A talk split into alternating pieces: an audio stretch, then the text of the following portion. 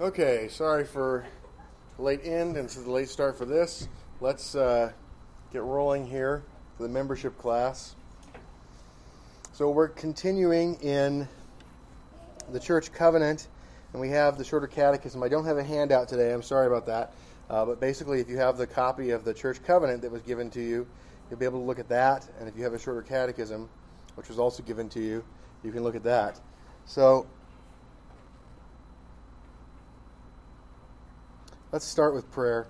Father, I ask that you would bless this time, that you would help us to uh, consider covenanting with wisdom. I pray this in Christ's name. Amen. Okay, so the homework was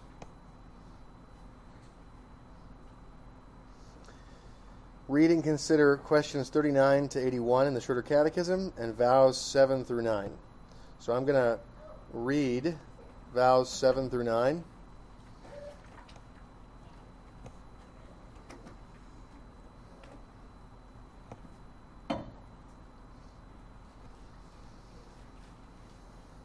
All right, so vow 7. Do you promise Do you promise to glorify God by seeking the knowledge of the truth for yourself and for your household? By diligently engaging in private worship and household worship, both of which should be daily and should ordinarily include partaking of the Scriptures, prayer, and the singing of psalms, keeping the Lord's Day, observing the appointed sacraments, and attending to the call of the church to gather for the worship of God and for the government of the church. Vow 8. Do you promise to glorify God by seeking to act according to the knowledge of the truth as revealed in the moral law?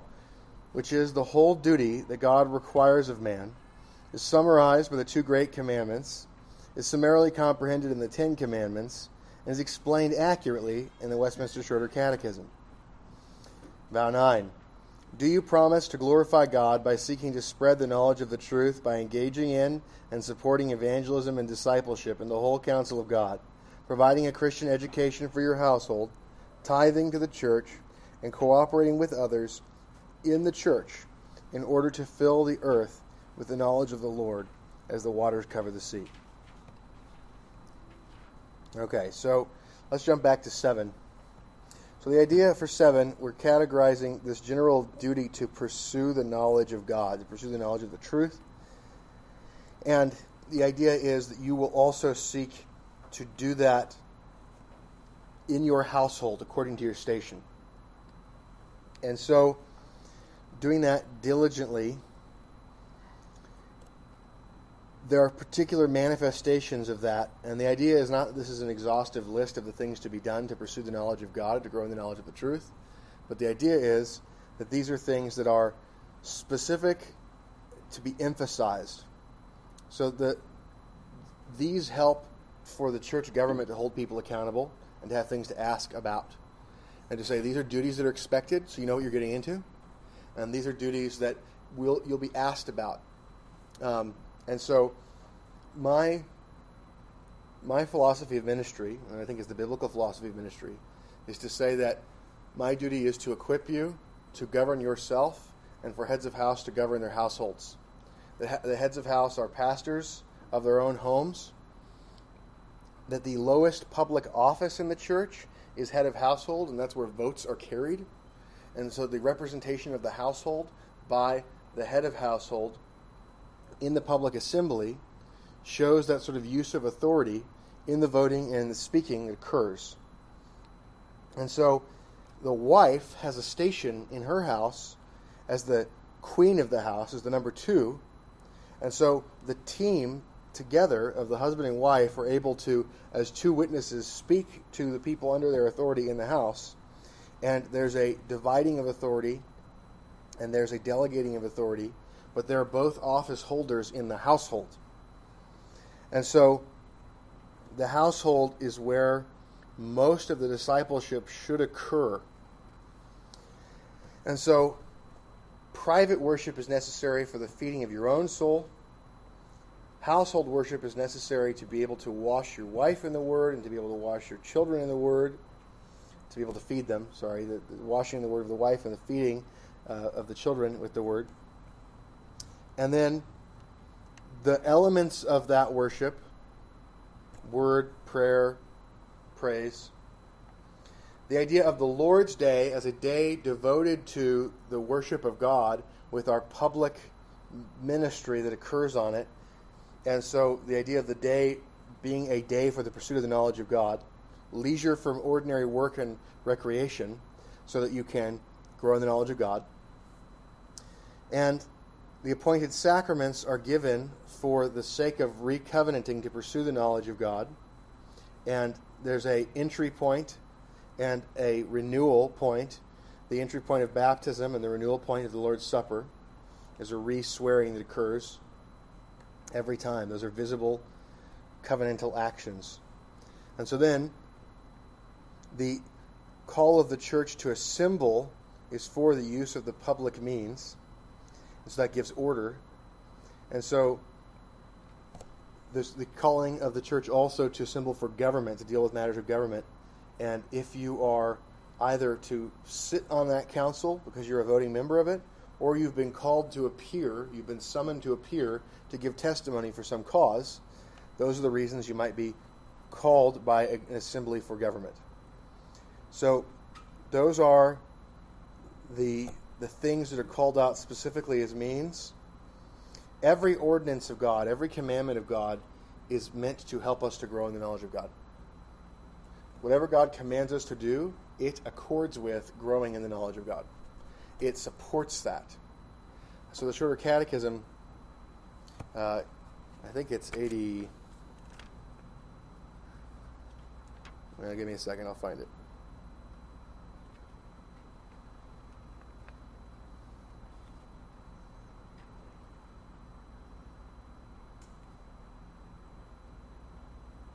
Question 88. What are the outward and ordinary means whereby Christ communicates to us the benefits of redemption?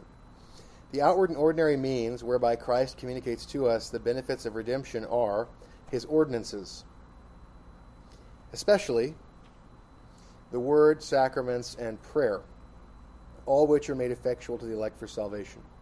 Now, the word, sacraments, and prayer are not the only ordinances of, of Christ. So here, especially, is being used in the way we would normally use it in modern language, which is, you know, and in a special way, or in a distinctively useful way, or powerful way, or whatever. So all the ordinances of Christ are the outward and ordinary means of grace. So, question, so vow 7, are there questions, objections, any testing that anybody wants to push onto me about it? Is there anything I can answer? So there was a handout uh, with them before. I did not do a printout again today, so I'm sorry for that. I can share a digital version with you if you. Uh, yeah, or if they're are they in the Westminster Confession? They're not. They're not in there. So they are. Uh, uh, we wrote them. They're for our church covenant Ah, locally. Okay. Um, so I can share the PDF with you. It helps you, I can You, you, do you have access to it? Are you able to share it? Great. Is it? Do you, yeah. Do you have the PDF or a Word version? Or okay, great. Yeah, just do that. Thank you very much. Who wouldn't mind running up and giving him your email address real quickly so he can share it?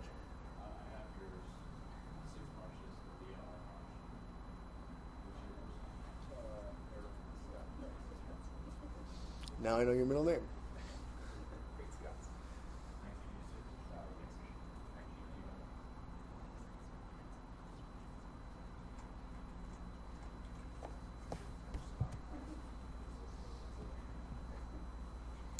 Okay, while it's being shared, I'm going to read it out loud again. So if there's any other questions about it, it can be we can start on that.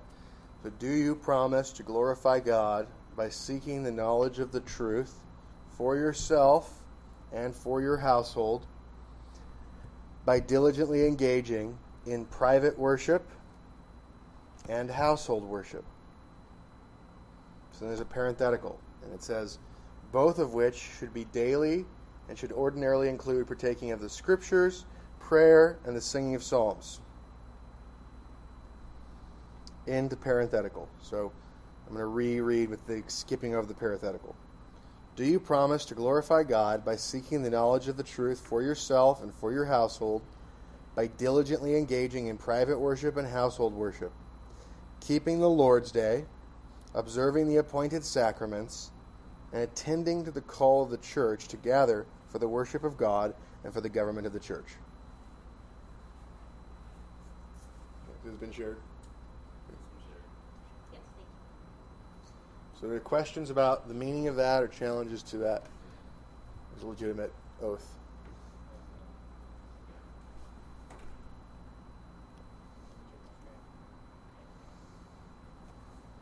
Okay.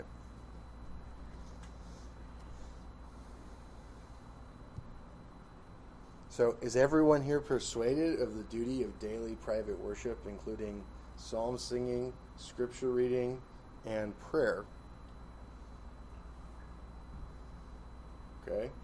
Is everyone here persuaded of the daily duty of that as a household thing? Okay. Is everyone persuaded that the Lord's Day is the Christian Sabbath? The first day of the week is the Christian Sabbath?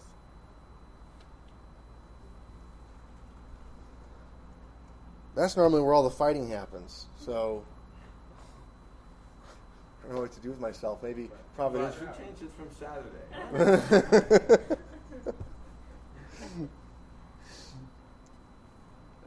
okay, so then, are there um, any disagreement about baptism and the Lord's Supper being the appointed sacraments? Baptism to be administered once for entry into, acknowledgement of entry into the visible church, and the Lord's Supper for renewal, covenant renewal. Okay? And then um, attending the call of the church to gather for the worship of God and for the government of the church. So, whenever the church calls, unless there's an, a necessary duty to attend to that is prior existing or is, um, you know, some sort of necessary or emergency or it's an act of mercy that needs to be dealt with urgently right then, um, those those would be the things that would potentially supersede a call to assemble for worship or government. But um, anybody have a problem with that, and specifically also the idea of two services on the Lord's Day, morning and evening service?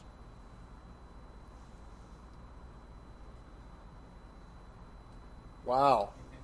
Okay. Okay. Am I awake? Okay. All right. So we're to move to eight. Is that, was that a hand that was almost? No. yeah, so why don't you talk about the the I mean, like, you have talked about uh, worship like the morning and evening service, kind of back to uh, practice in the temple. Sure. um, evening sacrifices, worship. Um,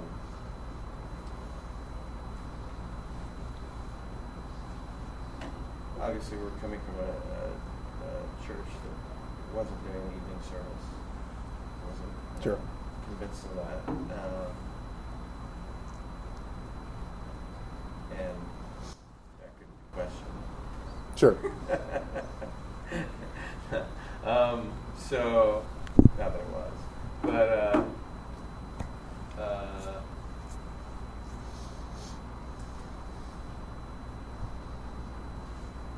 so I guess maybe if you could just go over that again, and explain how you guys came to conviction Because I think when you started, you weren't doing. that. That's right. That's right. So we started, we did not do that. Um, so one thing is, we wrestled with it when we started to go through the directory of public worship put out by the Westminster Assembly, because it calls for a morning and evening worship um, on the Lord's Day. And so the historic uh, Reformed position, even before that, the Synod of Dort, had also called for a morning and evening service. And they have this fascinating little piece of language that the, that the canons of Dort include, which says, if even only the pastor and his family up here the Reformed churches must have an evening worship service.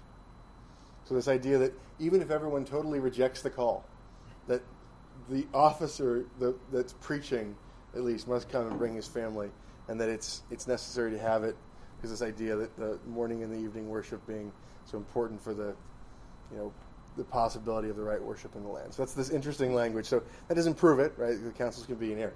But it's an interesting thing that historically, that both the, the Directory of Public Worship from the Westminster Assembly, which having a covenanted uniformity of worship and government was the principal purpose of the calling of the Westminster Assembly. And so that was, they put a ton of time into the directory. And um, the canons of, of Dort, including that uh, note about the council, it's interesting that was engaged with with the Reformed Church in its two most important councils across two generations in the 1600s. So that would make that made me pause and say, if I don't think this is clear, maybe I'm, you know, rejecting that work too quickly. And so I went and tried to look for it. And I went, okay, if I have to find proof for how often should we assemble, is there anything in the scriptures that ever establish that? So Leviticus says the Sabbath is a holy day of convocation. And then it also gives the ordinary practice of morning and evening sacrifice every day, seven days a week in the temple. And on the Sabbath, there's an extra morning and evening offering. So the idea that there is already morning and evening worship every day, there's not a public assembly every day. The extra sacrifice or the extra worship is that public call. It's a day of convocation, of holy convocation, which means con is with and vocation with calling, so with calling to assemble. Okay? And the the calling to assemble did not require everybody to go to the temple, because they were only required to go to the temple during the three mandatory feasts. So that the assembling was assembling spread throughout. So that's divine authorization for uh, for the synagogue, and this idea of, of daily, or of weekly worship on the Sabbath in the public assembly, and Daniel, when he's not in Jerusalem, when he's um, in exile, continues at the appointed times of prayer to pray towards the temple. And so, this idea of the appointed time for private or household worship is um, is continuing the morning and the evening, even with the destruction of the temple there. Um, and so, the idea of morning evening worship, and then the idea of the public worship being morning and evening because the extra sacrifice is there. Then we have the 92nd Psalm. And the 92nd Psalm is titled A Psalm for the Sabbath. And so encourage you to open up Psalm 92.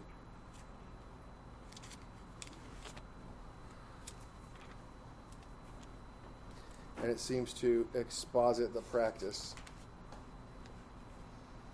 So Psalm 92 is psalm, a song for the Sabbath. It is good to give thanks to the Lord and to sing praises to your name, O Most High, to declare your loving kindness in the morning and your faithfulness every evening. Now, this in the morning and every evening is talking about, again, this is referring to Sabbath days. We're in the context of this, we're talking about the Sabbath day. And then it says, it gives context for this idea of the morning and evening worship. It's declaring the loving kindness in the morning and your faithfulness in the evening. And it says in verse 3 on an instrument of ten strings, on the lute, and on the harp with harmonious sound. Now, where are musical instruments used in the worship of God? They are not used in private worship. They're not used in household worship. They were only appointed to be used in the public worship with the offering of sacrifice. So this is public worship, morning and evening, with musical instrumentation associated with a sacrificing um, and the singing of psalms. And it's morning and evening. For you, Lord, have made me glad through your work. I will triumph in the works of your hands. O Lord, how great are your works!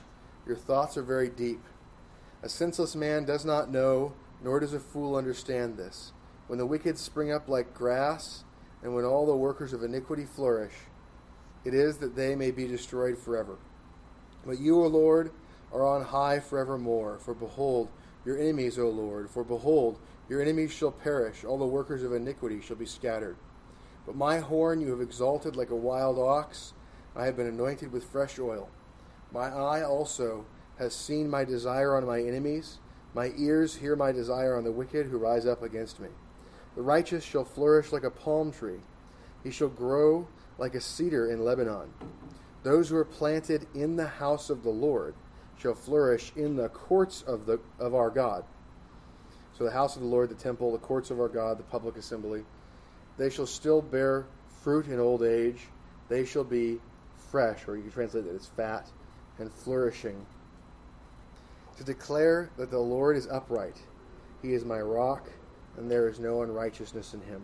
So, the idea of every, you know, of, of the morning and the evening, every Sabbath day, in the public worship, causes us to see the difference between the wicked and the righteous, right? The church and the world. And so we're seeing an assembly of the church separated from the world. And this is done uh, with a flourishing of the righteous, even when they're old, in this public assembly. And so I think that's that the psalm is teaching and, and just talking about this idea of public worship on the Sabbath, morning and evening. So, any any thoughts about any of that, or anything you'd push on? Um, yeah, I was just thinking about synagogues today still traditionally worship.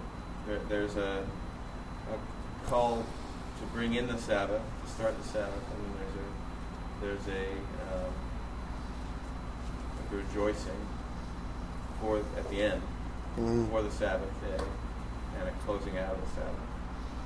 So uh, it would be Friday night, Saturday night, and also Saturday morning. There we go. So actually three times. Sure. Morning and evening. Start with evening, then morning and evening the. So there's this is a different matter that is not necessary for church membership, but trying to figure out do we continue with the evening and morning, uh, with the setting of the sun and the rising of the sun as the time marker for the day, or is there something that occurred in the New Testament with midnight becoming the day? Acts 20 with uh, it might be is it 20? Do you remember? It's uh, Paul at Ephesus, so it's around there. might be like 18. I'll have to double check. So where, where he's preaching and they have the Lord's Supper and somebody falls out the window when he's preaching because he went long like I did today, and then the guy dies and he resurrects him. Right? There's a they're going into the evening, and it's the next day he's traveling. So the Sabbath is ending, and why does he have a call to worship? And why do they gather until midnight?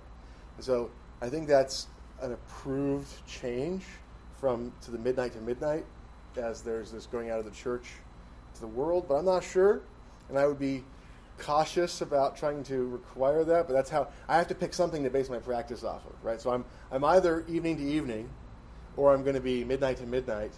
And I think that the Pauline example there shows a change to midnight to midnight, but I would certainly sit down and argue through it and listen to uh, alternate view on whether the creation order of evening to evening is still there.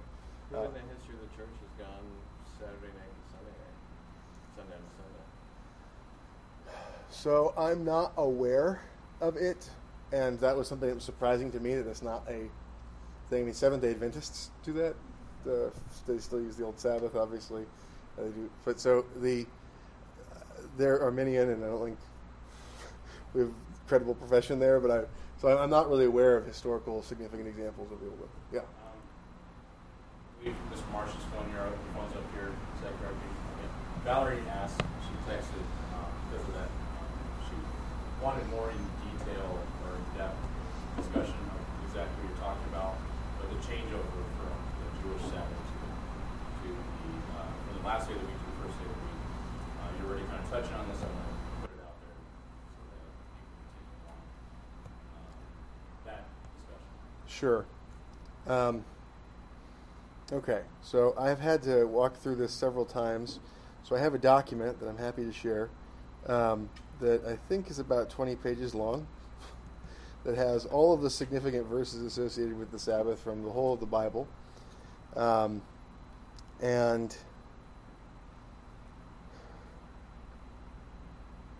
let me see if I can find that.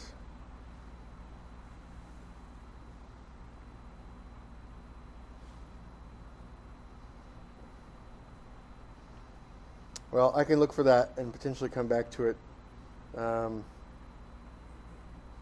next week. Um,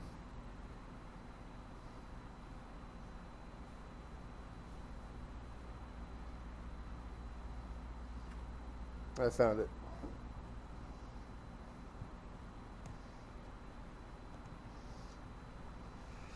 Okay, so let me let me give you um, the key things that help to show the change of the day. Um, in the Psalms, well, let me start with this. Sabbath's the creation ordinance. Okay, in Genesis two, we have the Sabbath established, and it carries on. God rests from creation and enters into His providential governing. Uh, John five, Jesus says that the Father was working until now, so Jesus' life, and I have been working. So this is the idea that God, when He rested, didn't rest from all work. He rested from one type of work to enter into another kind of work. And so Sabbath is about resting from some things in order to do specific things, namely the worship of God. But God gave the example of stopping from creation to focus on providence. Now, the Exodus 16 has Sabbath being kept by the Hebrews before the giving of the law. When they're given manna and they're told to collect two portions on the day before the Sabbath, so the day of preparation principle for the day before the Sabbath is established uh, you know, before the giving of the law as well. Um, when we have the giving of the law in Exodus 20, um, we obviously have the fourth commandment to remember the Sabbath, and there's an appeal back to creation. In Deuteronomy, um, well, in Exodus 35, there's an emphasis on the Sabbath being uh, a day for the gathering of the congregation and to not do any work. Uh, Deuteronomy 5 restates the commandment to observe the Sabbath, but it gives a different reason. As opposed to appealing to creation, it appeals to God having freed the people out of slavery. And so, this idea of a redemption out of slavery is used as the reason for the Sabbath. So, there's a change of reason, which points us forward to the idea that God will uh, can make changes about it. Um, and so, this points us forward to an expectation that there will be a change based around redemption out of a type of slavery. And so the the more full fulfilling as opposed to the type of being taken out of Egypt, the being taken out of the world, so to speak, being taken out of slavery to Pharaoh, slavery to Satan, um, and being put into the city of God under Christ from flesh to spirit. Um, so the thing we need to remember is that God has authority over the Sabbath. Matthew 12:8 says that the Son of Man is Lord also of the Sabbath. Matthew 24:20 says that uh, Christians who are waiting to see the destruction of Jerusalem will see the destruction of Jerusalem after the resurrection, and they should pray that the flight is not in winter or on the Sabbath day. If there's no Sabbath after the resurrection of Christ, why would Christians care if the destruction of Jerusalem and surrounding of it by armies occurs on the Sabbath day. So there's a Christian Sabbath that's prophesied there. So then, um, when we get to Matthew 28, after the resurrection, the literal language of Matthew 28, verse 1 is At the end of the Sabbaths, as it began to dawn towards the first of the Sabbaths. So you go from at the end of the Old Testament Sabbaths, the last day of the week, in the dawning into the next day, which is the first of the new Sabbaths. That's the literal language in Matthew 28, verse 1. Um, so that would be at the end of the Jewish Sabbaths, it began to dawn towards the first of the Christian Sabbaths, would be a kind of modern way of putting it. You know. Um, we're told in Mark 1 that the Sabbath was made for man and not man for the Sabbath. Therefore, the Son of Man is the Lord also of the Sabbath. The Sabbath is good for man, it's made for man. What about human nature has changed that makes it so that Sabbath is no longer good for man? Um, so the Lord's Day, Revelation 1.10 says, I was in the Spirit on the Lord's Day. Uh, the, that's a specific day that John, the apostle, was doing something on that day, and he was in the Spirit on it. So, the Lord's Day. What is the Lord's Day? We got to figure out what this is. Well, uh, Isaiah 58 talks about the Sabbath as the holy day of the Lord. Psalm 118, verse 22 24 says, This is the day the Lord has made, or appointed. Appointed is better. And that day is, it says, the stone which the builders rejected has become the chief cornerstone. This was the Lord's doing. It was marvelous in our eyes. This is the day the Lord has appointed. We will rejoice and be glad in it. In Acts 4, the Apostle Peter explains that the day that the Lord had appointed is the day of the Lord, the day of the resurrection. And in Psalm 2, we are told that the day he's resurrected is the day that he's begotten um, from the dead. And Acts 13, that gets interpreted um, as that day of that begottenness. And we are told that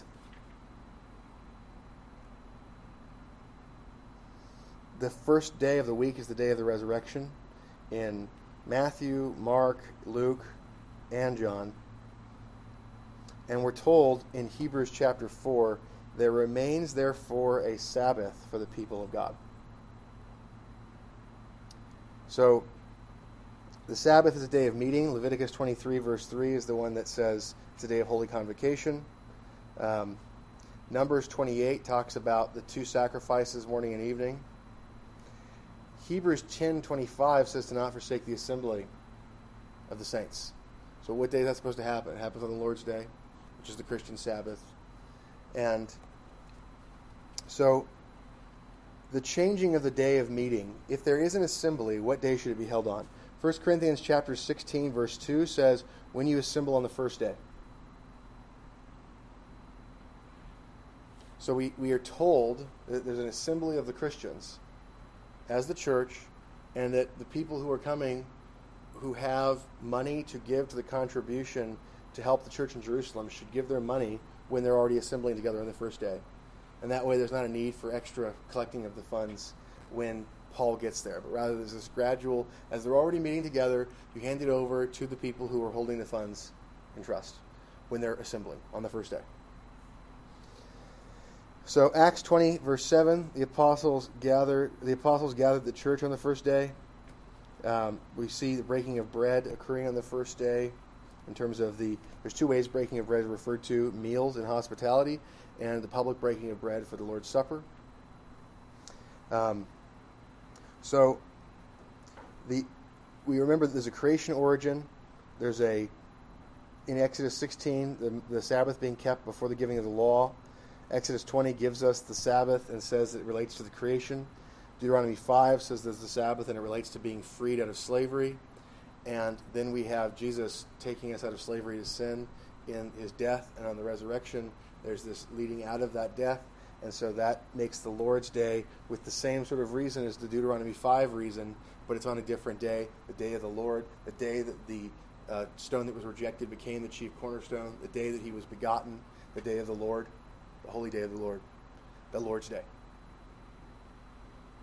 So I have more about that, but I want to not overspend time on it. Is that great? Yes, Mr. Huda. Great. Sounds good. I'll share that. So it's more of a collection of quotes than a paper, but okay.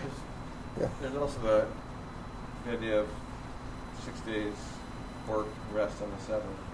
Yes, that's great. A work done so that, that God's original work of creation was completed on Sabbath day, Friday night to Saturday night. And then the final work of redemption completed in the resurrection of Christ. And so therefore resting on the first day of the week and the eighth day. Yes, thank you. The eighth day Sabbath idea is, is a great and important thing, and the idea of circumcision being for the eighth day you know, pointing forward. To this, the idea of the eighth day, I think, is an important marker that points forward. Um, and the idea of, of working six, resting one. The Puritans. So there was a controversy in England, and what you end up with is the Lutherans in Germany and the Anglicans in in, in Britain both have a, a normative principle view of worship and church government. Okay, so the Puritans and the Continental Reformed held to a regulative principle view of government and also to worship, and so they were concerned about the government not being able to just call holy days whenever. And so, therefore, calls to worship needed to occur either on the Sabbath or they needed to occur on arising cases for specific providential thanksgiving or specific fasting as some great negative thing occurs and asking God to alleviate some danger. So, providential occurrences or the Sabbath, as opposed to a liturgical calendar. And so, the Puritans said, and the Continental Reform tended to say, the idea that work six days and and rest for one in seven. It's it's it's a not an ordinal statement about six followed by one. It's a proportional statement. Six out of seven, and then the seventh, the last seventh, is something that has to be given, and that could be the first or the last. And in the old covenant, it was the last. In the new covenant, the new administration has it as the first. And so, the idea that we look back, we start the week with the Christian Sabbath because we look back to the redemption that's already been accomplished, as opposed to looking forward to the redemption that's been accomplished. And having been redeemed, we work out of gratitude to fulfill the dominion mandate and the Great Commission to fill the earth with the knowledge of God as the waters cover the sea. So, that building off of what we just said about the, the principle, that's the Puritan principle, and the International Reformed held to that view. That's captured in the Heidelberg as well. So, thank you. Okay, anything else about the Sabbath day before we move off? Well, last thing would be an argument against that last Sure. thing, which would be the whole idea of Sabbat, which is seven. So, being at the end. But the word the word can be ordinal, or it can be a proportional. So it can be like fractional seventh, as opposed to ordinal seventh. Mm, okay. Find that unpersuasive? That's what the Puritans said. That's that's uh. Yeah, I, I don't know. I, I mean, I have to look at that. Sure. If that's how it's actually used. I mean, I could just want to make that argument. Sure. But just, Sure. You know, is that a stretch or not? I don't know. Sure. So okay. So then, um, anything else before we move off? Great. Then, how are we in time? What time are we supposed to finish this one by? And we started late. Supposed to stop at the other one's supposed to be done at 11, 15, 11:30. We're going to start this at 11:30, so that would put us at what's that? We can go in for 40 minutes. Okay, but I've got to. I know you have an obligation. Okay, okay. So go if we go till one o'clock, we good? Everybody good on that? Okay, great. Um, all right, so back to the covenant document.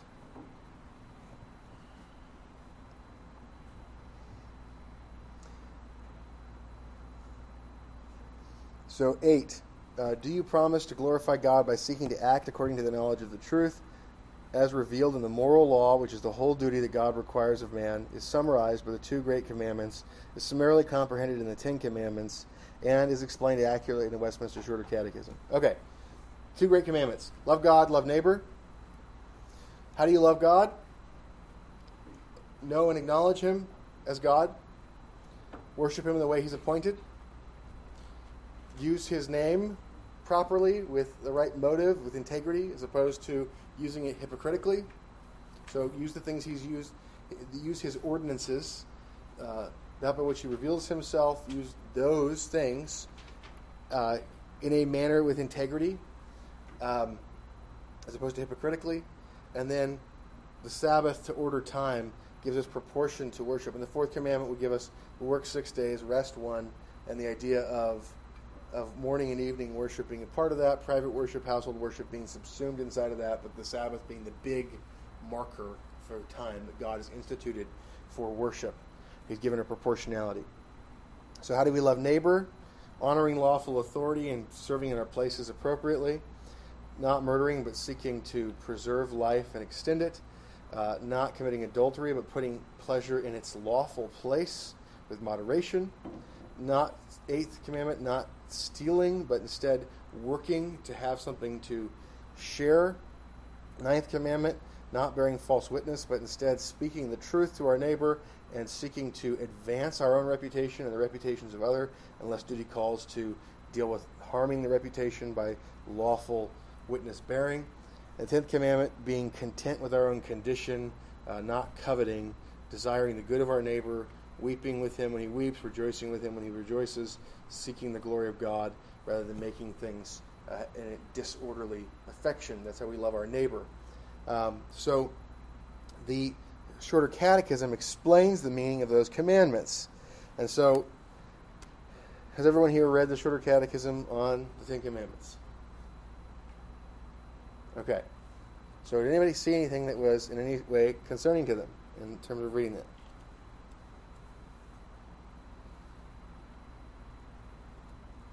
Okay. So, I'm going to read the one that typically people balk at Sabbath. Question 58 What is required in the fourth commandment? The fourth commandment requires the keeping holy to God such set times as he has appointed in his word, expressly one whole day in seven, to be a holy Sabbath to himself. 59. Which day of the seven has God appointed to be the weekly Sabbath? From the beginning of the world to the resurrection of Christ, God appointed the seventh day of the week to be the weekly Sabbath, and the first day of the week ever since to continue to the end of the world, which is the Christian Sabbath. 60. How is the Sabbath to be sanctified? The Sabbath is to be sanctified by a holy resting all that day, even from such worldly employments and recreations as are lawful on other days, and spending the whole time in the public and private exercises of God's worship, except so much as is to be taken up in the works of necessity and mercy. 61. What is forbidden in the fourth commandment? The fourth commandment forbids the omission or careless performance of the duties required, and the profaning the day by idleness or doing that which is in itself sinful, or by unnecessary thoughts, words, or works about our worldly employments or recreations. What are the reasons annexed to the fourth commandment? The reasons annexed to the fourth commandment are God's allowing us six days of the week for our own employments, His challenging a special propriety or ownership in the seventh, His own example, and His blessing the Sabbath day.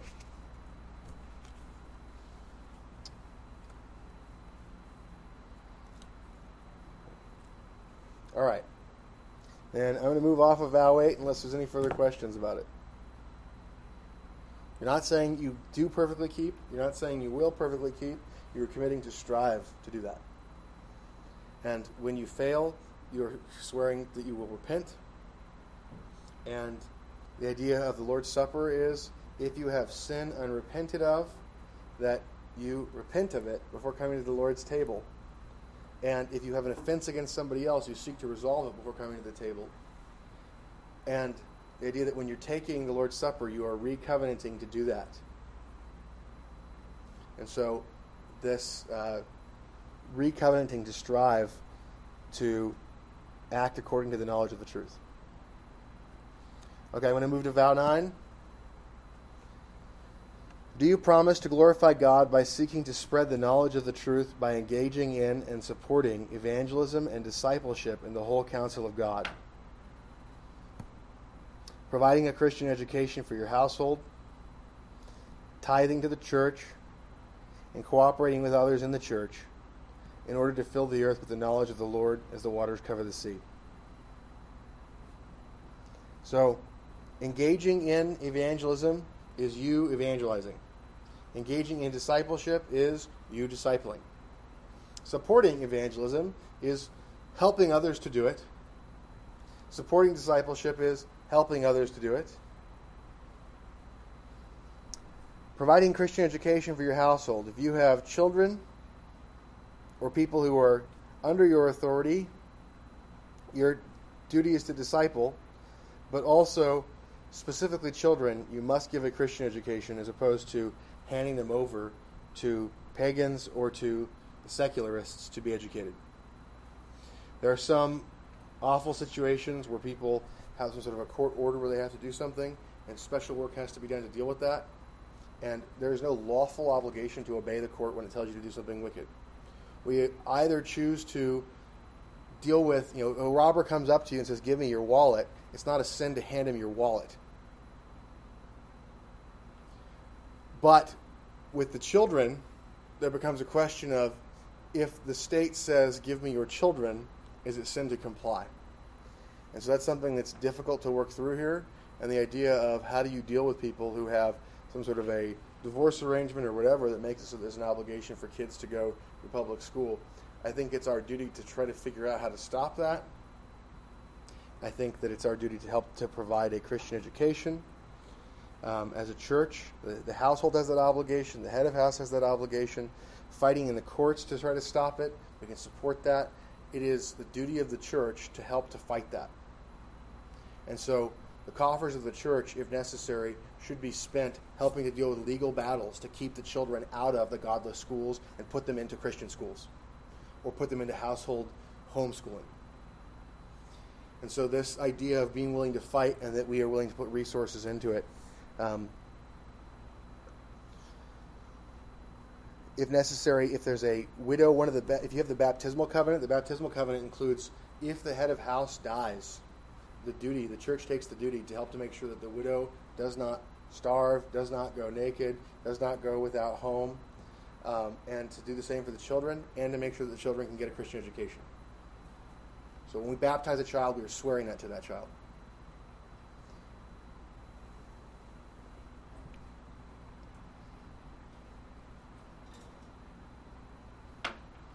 Now,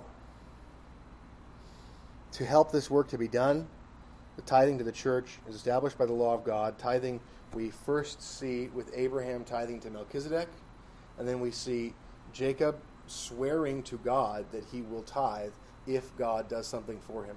And swearing something to God, you should only do it if the law already establishes it as a good work. And so tithing, we have this, this patriarchal example of tithing as a good work with Melchizedek and to God directly by Jacob. And then it is established in the law, in the Mosaic law, the tithing. And it's something that's before the temple, it's during the temple, and when the temple's gone, the need for money to deal with the administration of these things doesn't go away. We still have to deal with the poor, the widow, and the orphan. We still have to not muzzle the ox when he treads out the grain, and we have to deal with paying for the things we need for the administration of these things and dealing with the building our place to meet. And so those are the same expenses that were covered with the temple. So the nature of things has not changed. Instead, there's a decentralization. So it doesn't go to one centralized thing, it goes to the particular local church. And so that money is to be used for the blessing of the people of God in their poverty, for rewarding those who engage in public office and service, and for the paying for the things for the public work to be done.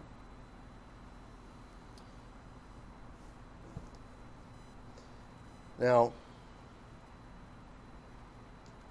there's a commitment to not only give of money and to pursue this work, but to work together.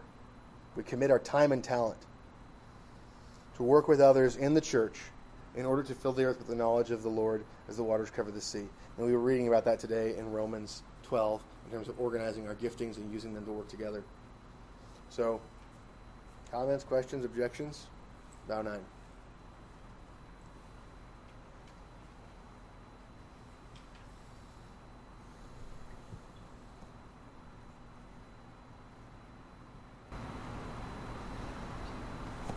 Their own lives?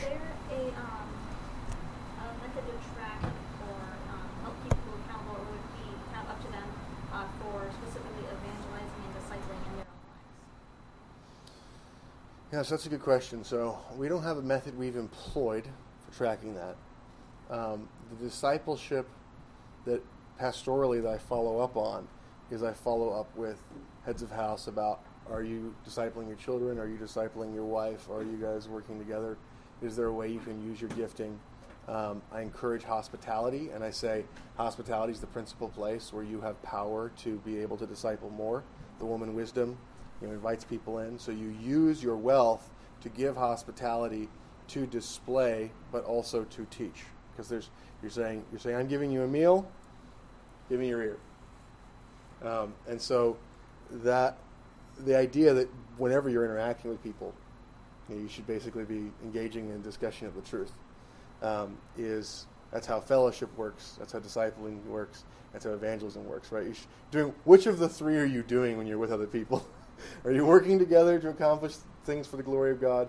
Are you one of you teaching the other, which is you know maybe there's fellowship in that, um, and then is there evangelism? You know, are you taking an enemy and loving them, and trying to make them a friend?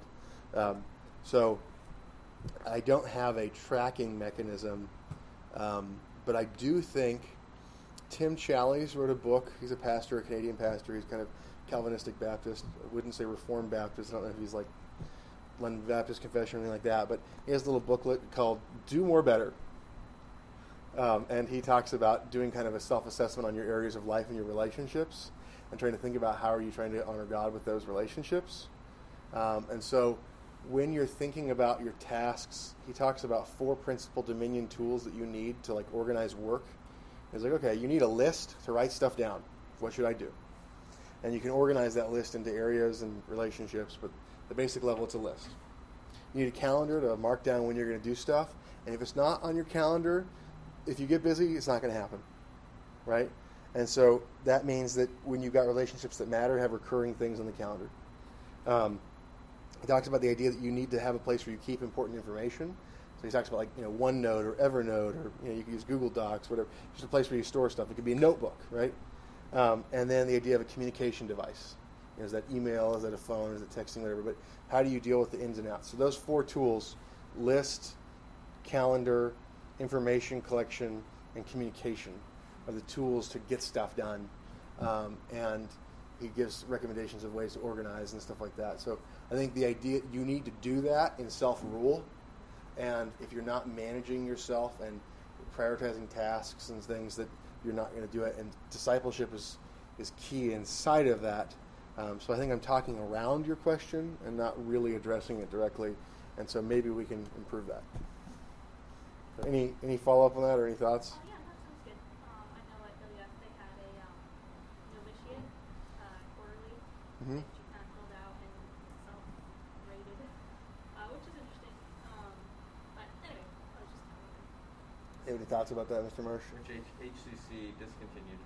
Uh, Um, uh, we can talk further about it.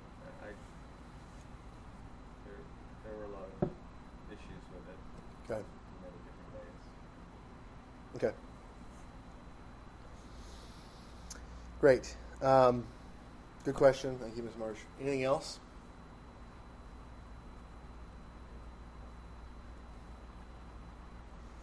Okay. So next time, we'll be talking about uh, question 10, vow 10, and we'll be looking at and discussing. Um, we'll be discussing the last section of the shorter catechism, so 82 through 107. Um, the with the last few minutes that I've got here, since we all committed to one, haha. Um, what I want to do is do a flyover of the Ten Commandments just a little bit more, and so to make sure that it's clear what you are covenanting into. So, um, so there's the triple obligation which we talked about last time. God is God; He made us, He owns us. He is our covenant God. We're in covenant with Him, so there's an increased obligation. And He's our Redeemer. He specifically saved us from our sin, so He bought us, and so He owns us again. So it's by creation, by covenant, and by redemption. Okay.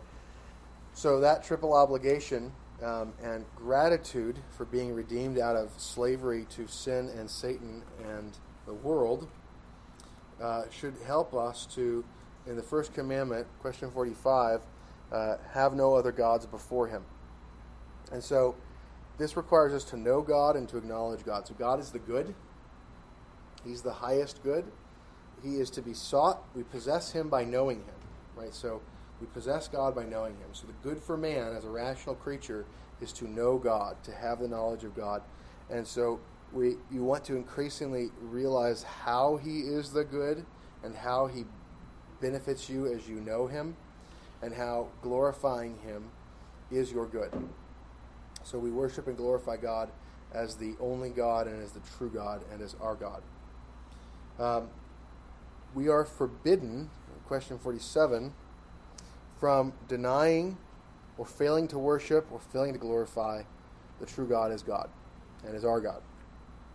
And we're forbidden to give that worship or glory to anything else because it's only due to Him.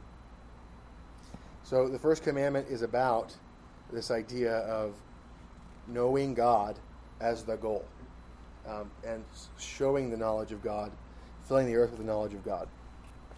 And so the words before me, question 48, teach us that God sees all things, takes notice of, and is much displeased with the sin of having any other God. When we value anything above God, that is now our God. The highest thing, the highest value in our life is our God. All sin is ultimately a sin of disorder of valuation. So you, in your mind, have false beliefs that make you think your happiness depends upon X, Y, or Z as opposed to Yahweh. And X, Y, and Z are not more important to your happiness than Yahweh. And that false belief, you choose those things out of that false belief over Yahweh. And so, false beliefs are the thing to be subdued. We must take every thought captive to the obedience of Christ. And so, your goal is to grow in the knowledge of God.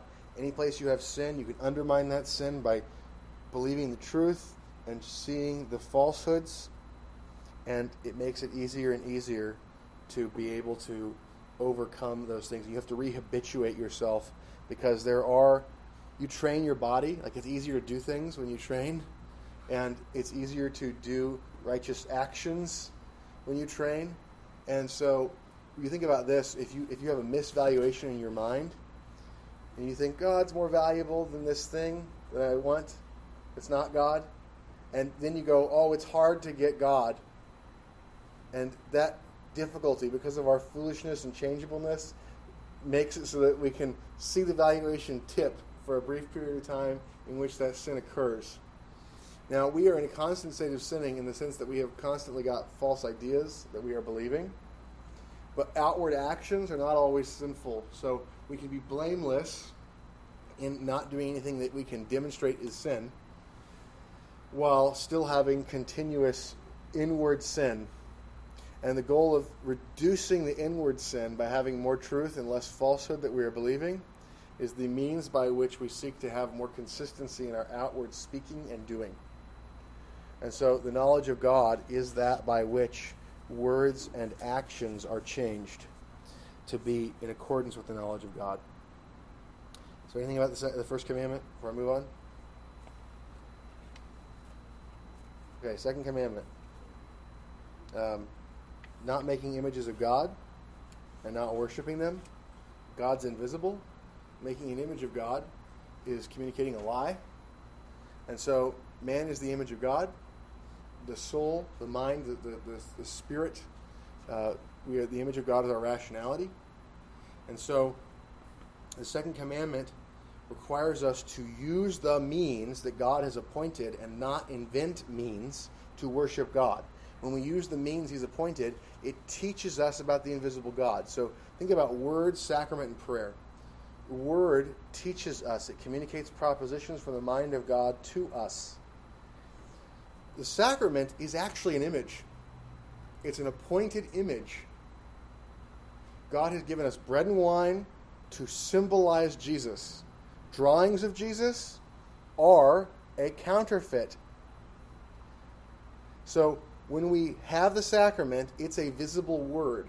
It contains sim- it's a symbol that contains meaning, and the meaning is what the words say in the scriptures. So it represents the covenant of grace.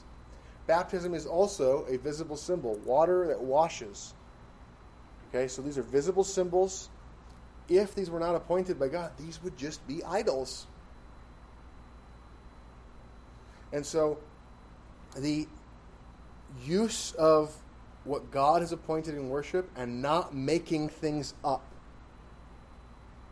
Not adding to or subtracting from, keeping pure and entire what God has appointed in His Word.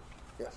Um, we were just talking about uh, word, sacrament, and prayer. I don't think you got to prayer uh, and how to worship God. You um, talk about uh, the sacrament representing Christ's body. Um, I wonder if there's, this comes to the thought, I wonder if there's um, a way in which uh, Christ is represented through the Lord's Supper, um, how the Father is represented through His Word, and is there a way that the Holy Spirit will be represented too? So that's, that's an interesting question. So the, baptism does have an emphasis on you know the Holy Spirit, the pouring out of the Spirit, right? Uh, the idea of being uh, baptized in the Holy Spirit. Right? You see that kind of language. Um, I think that it is important to view um, when you think about the Lord's Supper. It's important to think about uh, God the Father electing and sending Christ.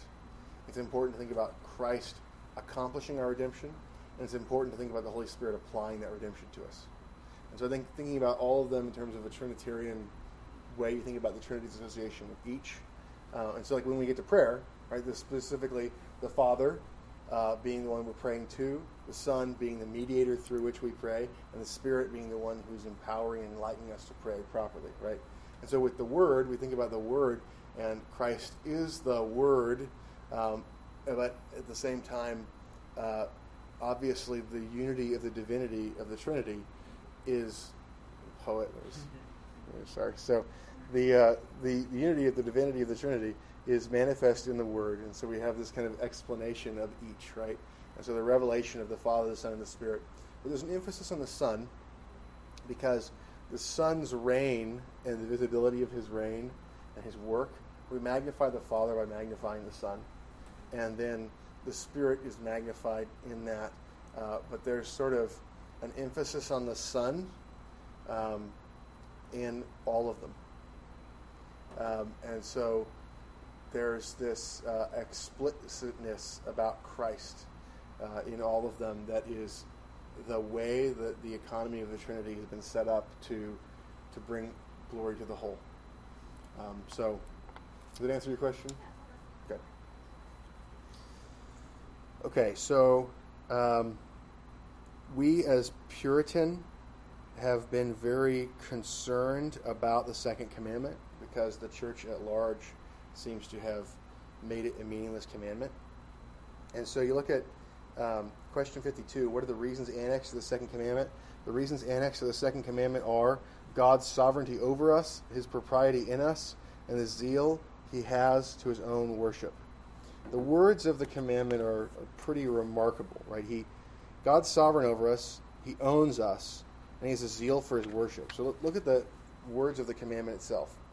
Um, you shall not make unto yourselves any graven image or any likeness of anything that is in heaven above, or that is in the earth beneath, or that is in the water under the earth. You shall not bow down yourself nor serve them. You shall not bow down yourself to them nor serve them. For I, the Lord your God, am a jealous God. Right, so here's the jealousy of God, his zeal for his worship. Visiting the iniquity of the fathers upon the children unto the third and fourth generation of them that hate me. Right? There's a curse three and four generations. So you want to avoid something that's going to have a multi generational negative impact. Like very few things you do are going to have an impact across three or four generations. This is one of them. Don't commit idolatry. Don't worship God wrongly. You want a positive impact? Well, read this. To the third and fourth generation of them that hate me, and showing mercy unto thousands of them that love me and keep my commandments. What's the them? Yeah? That's right, generations. The pronoun them is referring back to that last noun, generations. So the curse goes to the third and fourth generation. The blessing goes to thousands of generations. So you want work that's going to last? Anything you're going to do in your life is going to last a thousand generations? Worship God rightly. So that power of worshiping God rightly. And that's why the Apostle Paul says, even when people preach Christ in pretense, if they're using the right doctrine when they're preaching, they have the forms, And God can use people preaching truth in pretense to convert people and to gather the church. So, um, I'm going to move to the third commandment, unless there's anything else. Okay. This right? Oh? Go ahead. I did have a, so there was something that kind of stuck out on the second, uh, of forty-nine. Um, I was talking about making an image of that which is in the water under the earth. So is that implying, obviously, like images of fish, things like that, or is that more metaphorical for like, I don't know, hell? What, what, what exactly is the clarification on the water? No, that's great. So the Bible is full of this triple reference. It talks about heaven, earth, and water. Okay, so you see in the creation you have creation of the heavens, the earth, and the water. You see in, in the beginning God created the heavens and the earth, and the earth was without form and void, um, and the Spirit hovered over the waters. Okay, and so you see with the temple there's heavens uh, with the tabernacle there's heaven, earth, water being symbolized. You see the same thing in the temple, and so this is kind of all of creation being a temple, and so don't take anything in the temple and use it as an image to worship as God. And so when God makes the temple, he has the Ark of the Covenant with the mercy seat. And the mercy seat is like this throne on the top of the Ark. And you've got these angels that are at the feet of the Ark, and you know, on the mercy seat, you know what's sitting there? Nothing. It's invisible. And so, where you'd have the image, where you'd have the idol sitting, like on this throne, this grand thing, the whole temple, you lead in, you walk in, and in the place where you expect the idol to be, nothing. And so, it's not making images of things like angels, because that was literally you know part of the setup. Um, and there's you know pomegranates and other things that are that are Im- that are made that are images of it in the temple. So that's not what's being forbidden. What's being forbidden is taking them and using them as symbols of God.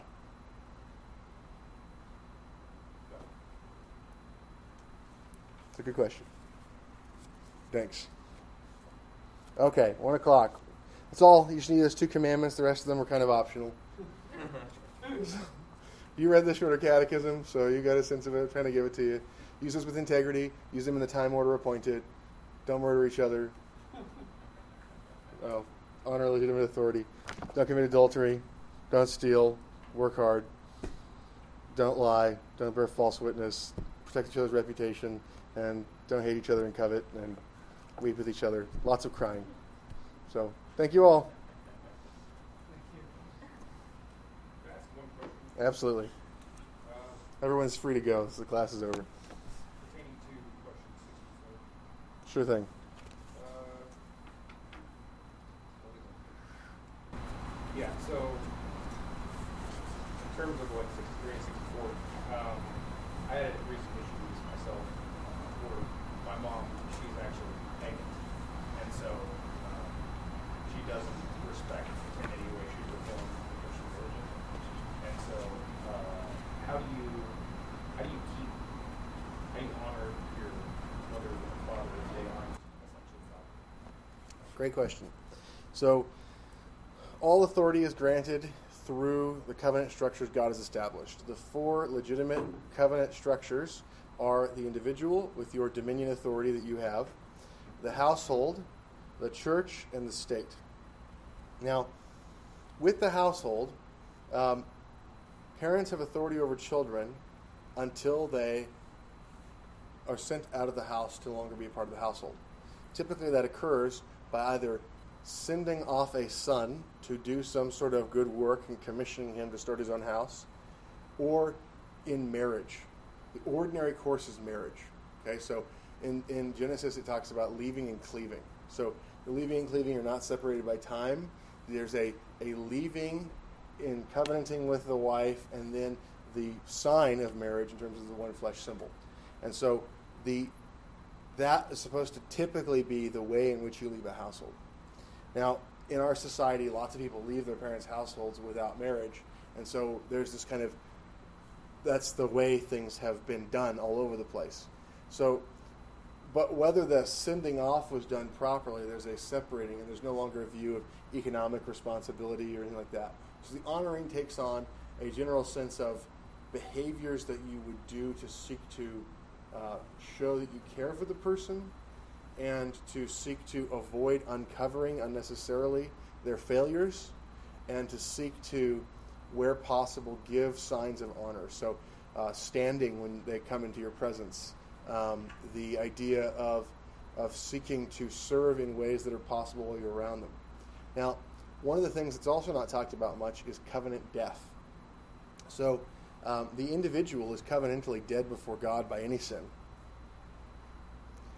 And we are given life covenantally by Christ as our Redeemer. And so we have life and standing before God, and we are in good covenant standing because of the work of Christ.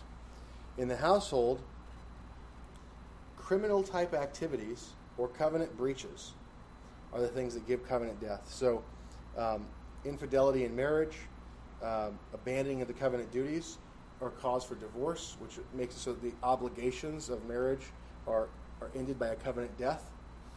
Uh, someone could literally die, which would cause a death in that covenant. Um, children, if they strike their parents, if they curse their parents, are in covenant death. Um, and so they could be theoretically restored, but there are actions that disinherit. Um, and when parents fail in their duties by covenantal breach in a way that is of a similar sort of magnitude, and so I go into more details about that, uh, they also create covenant death.